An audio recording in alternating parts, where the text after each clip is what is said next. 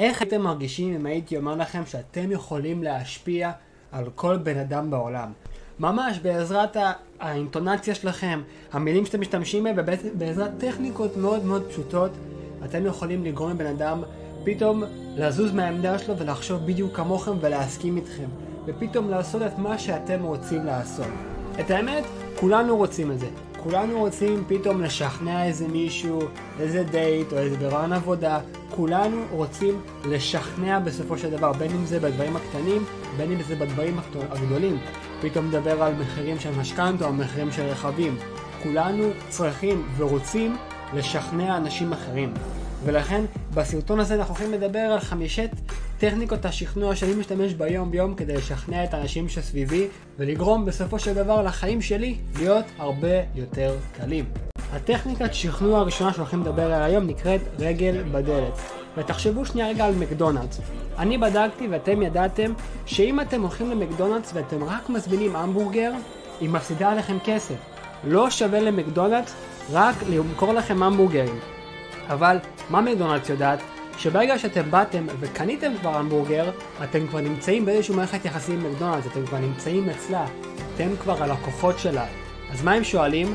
האם אתם רוצים להגדיל את זה? האם אתם רוצים שתייה? האם אתם רוצים להוסיף צ'יפס ובכלל ארוחה?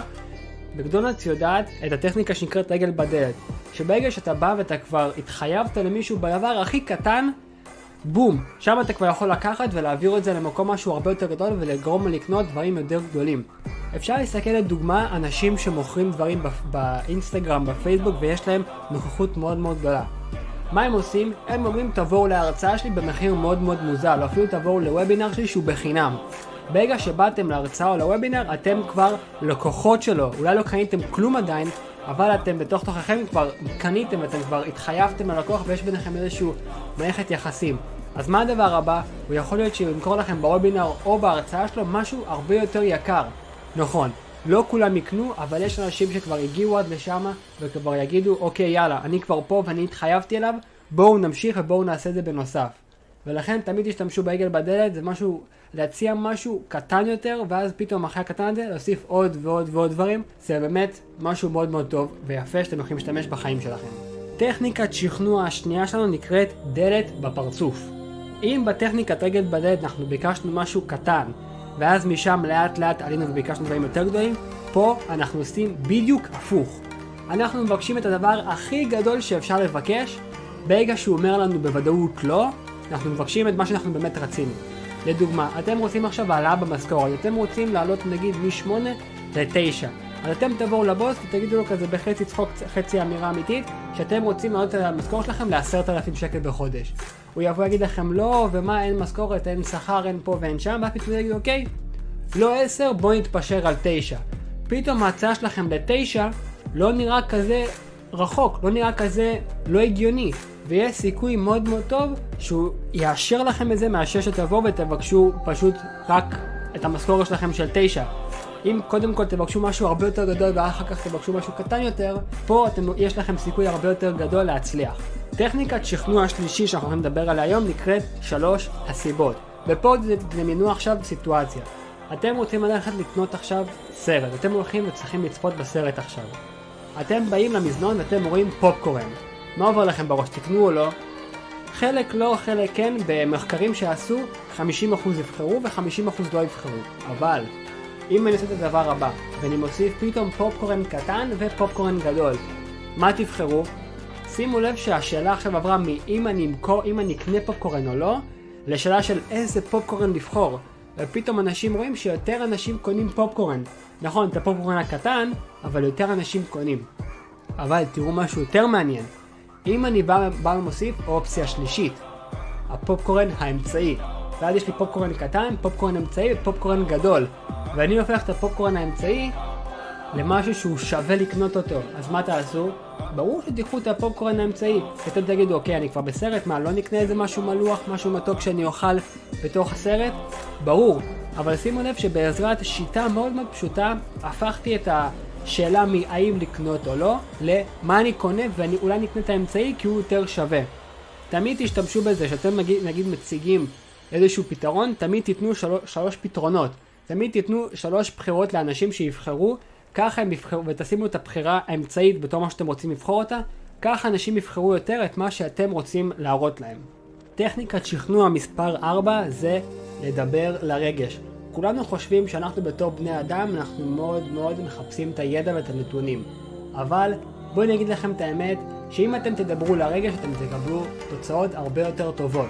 לדוגמה, אם אתם מוכרים עכשיו מחשב, במקום לבוא ולדבר על המעבד של המחשב וכמה זמן הוא יחזיק לכם ומה אתם יכולים לעשות עם המחשב הזה, תדברו רגע לרגש, תגידו להם איך אתם תרגישו בזמן קניית המחשב, איך אתם תראו בפני האנשים סביב, סביבכם, איך אנשים אחרים יראו אתכם. זה מה שאפל עושה.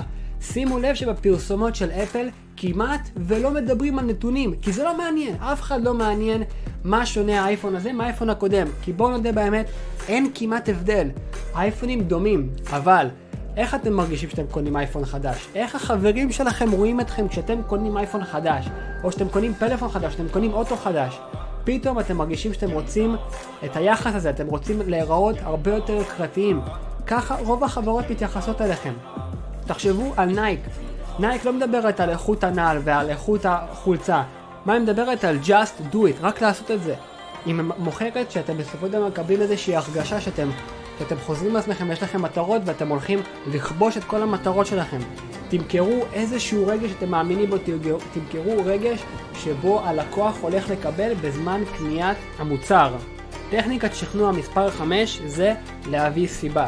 רגע, אני יודע שזה נשמע מאוד מאוד מוזר, מה, להביא סיבה, אבל תסמכו עליי, לא הרבה אנשים עושים את זה. הרבה אנשים באים, נגיד, רוצים את העלאת במשכורת, באים ואומרים, אני רוצה עוד אלף שקל במשכורת. אבל רק לבקש זה, זה טוב ויפה, זה כבר צד אחד לפני כולם, אבל תבקשו ותנו סיבה. למה אתם רוצים את העוד אלף שקל במשכורת? זה טוב לי, זה טוב לכם, מה אתם תעשו עם האלף שקל הזה? האם זה תועיל לי פתאום, האם זה יועיל לך? אנשים לפעמים באים ומבקשים דברים בלי סיבה, בלי לתת ולהגיד מה הסיבה שהם רוצים את זה, מה הסיבה שהם מבקשים את הדבר הזה, מה, מה זה טוב גם לבן אדם שמב... שנותן בסופו של דבר את העלאה. אז תמיד תיתנו איזושהי סיבה, תמיד תיתנו איזושהי סיבה ותוצאה שאתם רוצים עוד העלאה או עוד משהו אחר. ובונוס, טכניקת שכנוע שישית זה להגביל בזמן. שימו לב שכל מה שמוגבל בזמן תמיד נראה הרבה יותר עסיסי והרבה יותר שווה. לדוגמה, אם אתם הולכים בחנות, בקניון כשהיה מותר וכל מיני מקומות כאלה, ופתאום אתם רואים משהו שהוא במבצע. פתאום אתם רוצים לקנות את זה. למרות שיכול להיות שלפני שבוע נמכר באותו מחיר בלי מבצע, ורק שמו את המילה מבצע. למה אתם פתאום רוצים לקנות את זה? כי אתם יודעים שאולי עוד יום יומיים זה כבר ייגמר, עוד יום יומיים זה כבר לא יהיה. תמיד תשימו איזשהו זמן מוגבל, אפילו טוב יותר אם תשימו זמן מוגבל מדויק. תגידו שמחר בשעה 4.45 זהו, המבצע נגמר ואי אפשר לקנות יותר. ככל שמתקרבים לזמן סיום של המבצע, עוד ועוד אנשים יקנו את זה כי הם יגידו אני לא רוצה לוותר על המבצע המטורף הזה. תמיד תשימו זמן מוגבל לדברים שאתם רוצים למכור. אלה שש הטכניקות השכנוע שאני רציתי להראות לכם בסרטון. אני מאוד מאוד רוצה לבקש, תשתמשו בזה רק לדברים טובים ורק לדברים מוסריים. אל תשתמשו בזה נגד אנשים אחרים, תשתמשו בזה רק בשביל העצמה האישית שלכם. אני מאוד מקווה שנהניתם בסרטון הזה. לי קוראים אלי, כאן זה שיפור מתמיד, אני מאוד מקווה שתעשו לייק ותעשו subscribe. אל תשכחו להירשם לערוץ שלי. נתראה בסרטון הבא, להתראות.